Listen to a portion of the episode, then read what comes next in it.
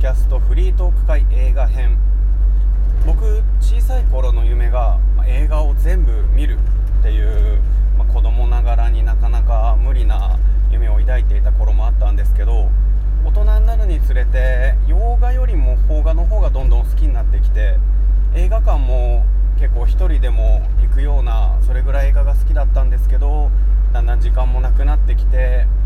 今ではネットで Hulu でしたり Amazon プライム Netflix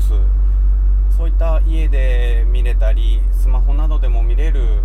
サービスこれらを登録して映画を見ていたりあとはレンタルですね。DVD ブルーレイをレンタルして映画をたくさん見ています。その中でまあ、たくさん紹介したい映画あるんですけど今回は、まあ、ホラーとは少し違った最近レンタルが出たばかりの映画についてお話をさせていただきたいと思います。でなるべくネタバレしないように、興味が出て見ていただければなといった、ま勝手に宣伝をさせていただくような今回のフリートーク会になっております。少しネタバレ要素が入ってしまいましたら申し訳ございません。それではお聴きください。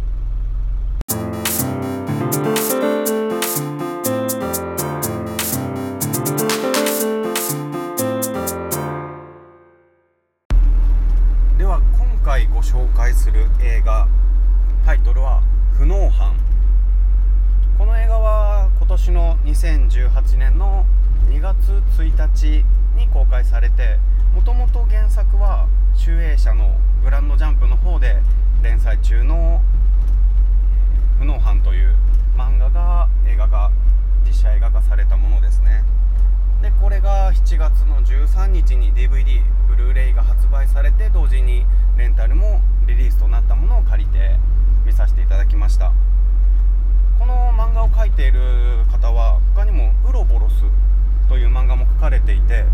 これは実写でテレビドラマ化もされていて主演が生田斗真小栗旬。他にも上野樹里などが出演されていた映画ですね。これは、まあ、この生田斗真と小栗旬にとって大切な人が殺されてしまってでその敵その敵が警察なのでその組織警察に1人は警察官になりもう1人はヤクザの組員になりこう表と裏でどんどんどんどん犯人に近づいていくといった感じのドラマだったと思います。でこの「不能犯」という映画は主演は松坂桃坂桃李すごい好きなんですけど他にもあの「エイプリルフール」という映画でしたり「ゆり心」という映画にも出演されていてで今でしたら先週だったかな放送が始まったドラマ「この世界の片隅に」のあの松本穂香っていう女の子の旦那さん役で出てますね。この松本穂香っていう子はあの au のコマーシャルだったかな意識高杉高杉意識高杉高杉くんっていうあの神木くんが眼鏡かけて高校生なのかな？高校生役で au のコマーシャルに出ている松本穂香ってことですね。他にもあの菅田将暉の「オールナイトニッポン」にもこれ菅田将暉と同じタレント事務所に所属されていてでこの須田くんの「オールナイトニッポン」にも出演してすごいなんかこう気さくな人というか最近でしたらモニタリングというバラエティも出演されてもうほんといい人優しい人顔もかっこいいのにパーフェクトそういった感じの松坂桃李さんですね。でこの菅田将暉の「オールナイトニッポン」に出演した時に「遊戯王デュエルリンクス」っていうスマホアプリカードゲームですね「遊戯王」っていうアニメの中でできたカードゲーム。これにすごいハマっていてもうこうリスナーからいろんなお便りが来るんですけどもうどんな遊戯王のネタ話題にも答えれて知識もあって少しこうオタクっぽいところもあるのにかっこいい。で家ではアニメを見ながらこのデュエルリンクスをひたすらやっているっていう。でさらには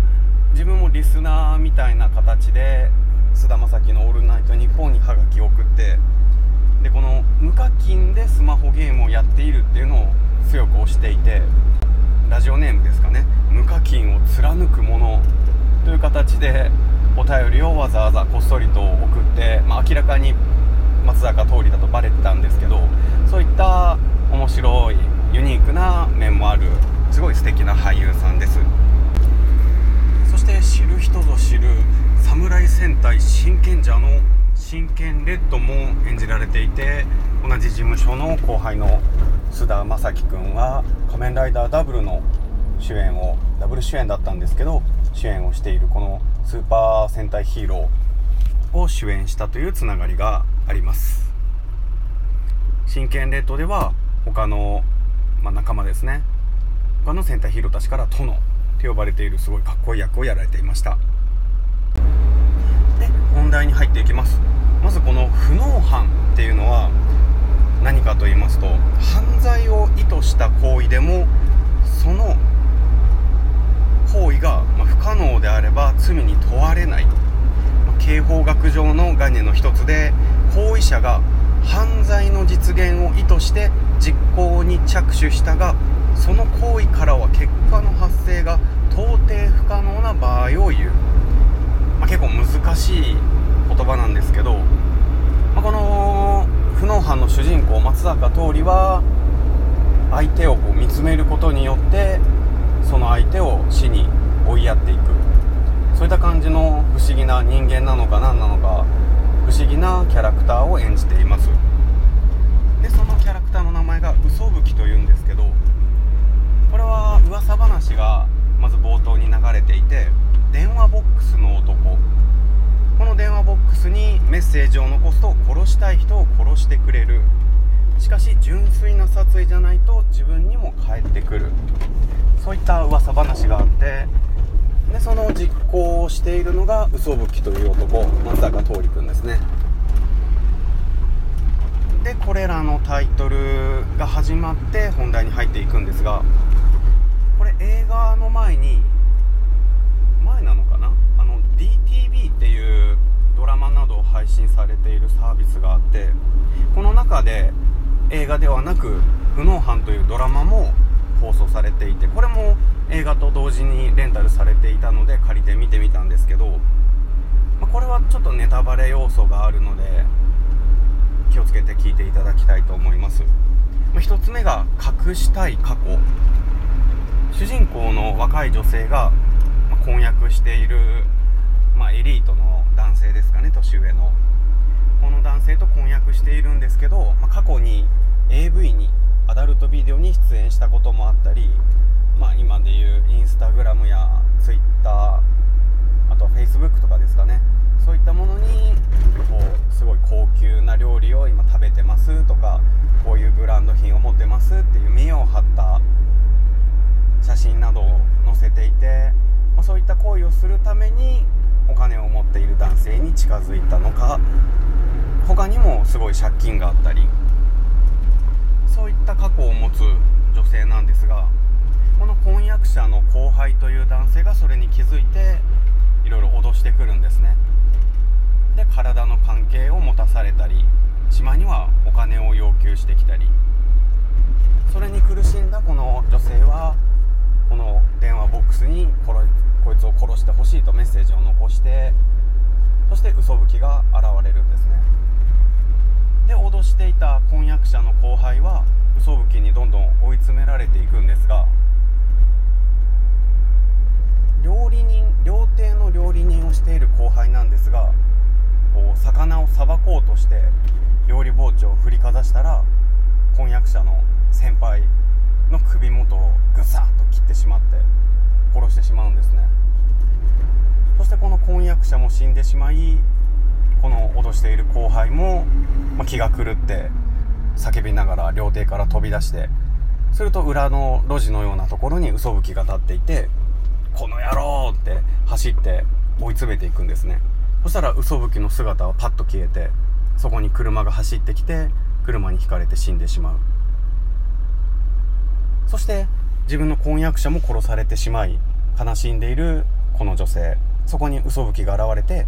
あなたの過去を知っているものを全て消しましたよ。これで安心して生きていけますね。みたいなことをつぶやいていくんですね。まあこの後も少し続きがあるんですけど。で次の話が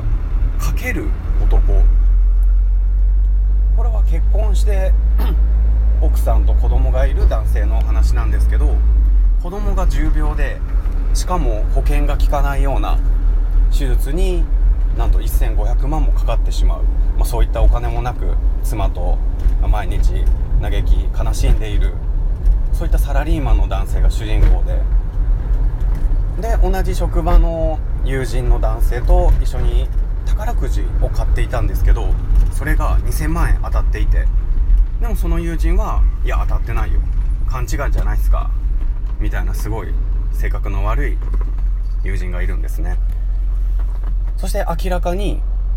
絶対当たった2000万円隠しているだろうって疑っているこの男性は、まあたまたまその友人が電話をしているところを聞いてしまって、まあ女性らしき人と電話をしていてお金が入ったからお金が貯まったから望んでいた世界一周旅行連れてってあげれるよみたいな会話をしている電話を聞いてしまうんですね。そしてこの電話ボックスに友人を殺してほしいとメッセージを残してでこの友人は自宅で、まあ、嘘吹きが家に家の中ですね急に現れて。で飾ってあったお酒アルコール度数の高いお酒をかけられてでライターで火をつけられて焼け死んでしまうんですけどこれただの水をかけられて勝手に自分が火をつけられたと。アルコールをかけられて火をつけられたと勘違いして焼け死んでしまう。つまり嘘吹きはただ水をかけただけという、まあ、こういった殺害方法になるんですけどそれで依頼した父親男性のところに嘘吹きが現れて、まあ、友人の〇〇は死にましたよ。で部屋にこれが置いてありました。といって紙袋を渡すと中に1000万円が入っていてするとその男性は残りの1000万円はない。残りの1000万円あいつ使いやがったのか。と1人で騒ぎ始めるんですね。そして手術代も足りないからどうしようとこう街中を1人うなだれて歩いていたらあの競馬の場外馬券場みたいなところをたまたま通りかかってでこの1000万円全てをつぎ込むんですけど持っていた1000万円はなんと0円になってしまいます。もう絶望の淵に落ちているこの父親がまあ、妻が待つ子供が待つ子供が寝たきりというか意識もなく寝ている病室へと向かうとそこで待っているものはといった感じの話ですね。でこの他にもあの神町神様の神ですね。神町サイトの悪魔。まあ一時流行った援助交際。そういったものに近いようなそういった女子高生たちを苦しめる謎の人物。それを正義感を持って正そうとする男性教師、まあ、そういった話もあったりで最後に確か騙す女だったと思うんですけど、まあ、映画につながるような最後の話も DTV で放送されていてレンタルも出ています、まあ、こういった感じで、まあ、人の妬み恨み怒り悲しみ。それらによって殺したいもの殺されるものが生まれで映画の方に続いていくんですけど映画の中でもそういった人たちによるストーリーがいくつかあって変死体が発見されてでその謎の事件を追う女刑事が沢尻エリカですね。でこの女刑事の沢尻エリカと電話ボックスの男嘘吹こと松坂桃李がどんどんどんどんこう近づいていって接触して出会ってっていうこの2人の話へとどんどんつながっていきます。で最終的なオチがあるんですけどまあ本当松坂桃李君もすごい好きですしこういった感じの、ま、サスペンスみたいなミステリーみたいな映画も好きだったのでもう出ている俳優さんも映画の内容もドンピシャででこの監督さんっていうのも今まで撮られている映画っていうのが結構あのホラー映画をたくさん撮られていて例えば「呪い」という映画でしたりあと「口裂け女」グロテスクオカルト白目これ白目は見たことあります。他にも戦慄回帰戦慄回帰ファイル怖すぎでしたりあとカルト。カルトも見たことあります。でまあまあ最近のでしたらある優しき殺人者の記録。これも気になるのでずっと見たいなと思っている作品です。そしてこれが2年前ですね。貞子 VS かよこ。かやこかよこだったかな。これも見たんですけど、まあ、あの、ホラー映画に出てくる幽霊化け物が化け物同士が戦う。もしくは複数の作品の化け物が一気にこう追いかけてくる迫ってくるといった感じの映画だったと思います。こういったホラー映画をたくさん撮られてる監督さんなんですけど今回「不能犯」という、まあ、漫画が原作のサスペンスミステリーホラーになるのかな？この「不能犯」という映画のメガホンを撮られています。でこの映画、まあ、松坂君がすごいこう不気味なキャラクターではあるんですけどまあ、人を見つめて片目が赤く光るんですね。で見つめられた人は幻覚を見たりして死に追いやられていくんですが、まあ、決め台詞があって「愚かだね人間は」っていうかっこいい決め台詞があるんですね。まあ、ぜひ松坂桃李ファンではない方も楽しんでいただけると思うので、まあ、何目線やと思うんですけど見ていただきたいなと思います。そして僕一人気になった俳優さんがいて映画の前半、まあ、ドラマにもちょこちょこ出てくる方なんですけどこの作品の中ではま金融会社の社長もう半分ヤクザのようなそういった役を演じているこの三上健生さんは今放送されている「仮面ライダービルド」の中で氷室玄徳、まあ、最初は敵だったんですけどナイトローグというで仮面ライダーローグという今味方の役をされている方ですね。この方最近すごいかっこいいなと思いながら見てるんですけど昔あの「ベック」という漫画があってこれも実写の映画化されたんですけど、まあ、ベック知ってる方いるかな覚えてる方いるかなと思うんですけど木村英二という主人公が組んでいるバンドのギタリストと昔バンドを組んでいた同じくギタリストだったと思うんですけど木村英二というキャラを演じられていたんですね。もう全然その頃は知らなかったというか。最近になってよくテレビで見るようになった気になる俳優さんですね。そして最後にこの「不能犯」ドラマ映画の主題歌を歌っているのがグリム・スパンキー。女性のギターボーカルと男性のギタリスト。もともとはベースとドラムもいたらしいんですけど今はこの2人で構成されているバンドですね。であの「ワンピースの「フィルムゴールド」という映画の主題歌も歌われていたり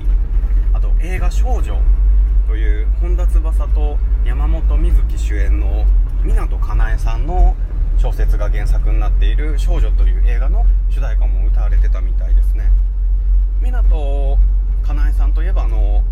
松たか子さん主演の「告白」という映画もすごい話題になったとても有名な作家さんですね。主題歌を歌われているのがグリムスパンキー。洋楽みたいな雰囲気もあったり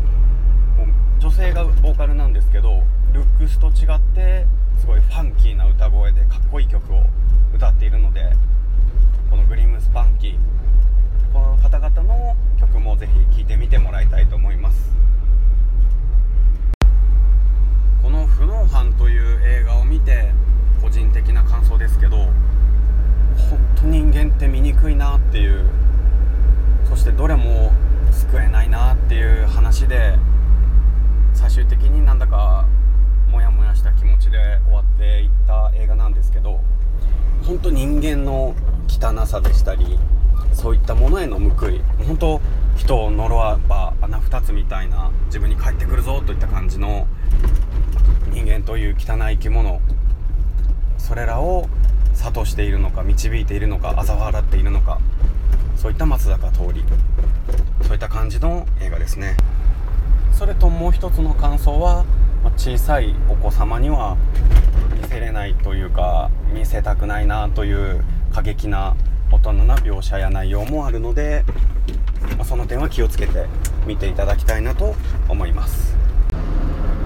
結構漫画が原作の作品を実写化すると、まあ、微妙とかつまらない面白くない台無しとかそういった声をたくさん聞くんですけど僕はどちらかというと、まあ、好きな漫画を実写化するのは楽しみな方でまたこう何て言うんですかね同じ作品として見るのではなく別物の作品として見る。そういった目線で見ると違った面白さになるかなっていう。漫画をいかにこう実写化したのかっていう点はなるべく気にしないように見て楽しめているのかなと思います。それでは今回ご紹介した映画「不能犯」でした。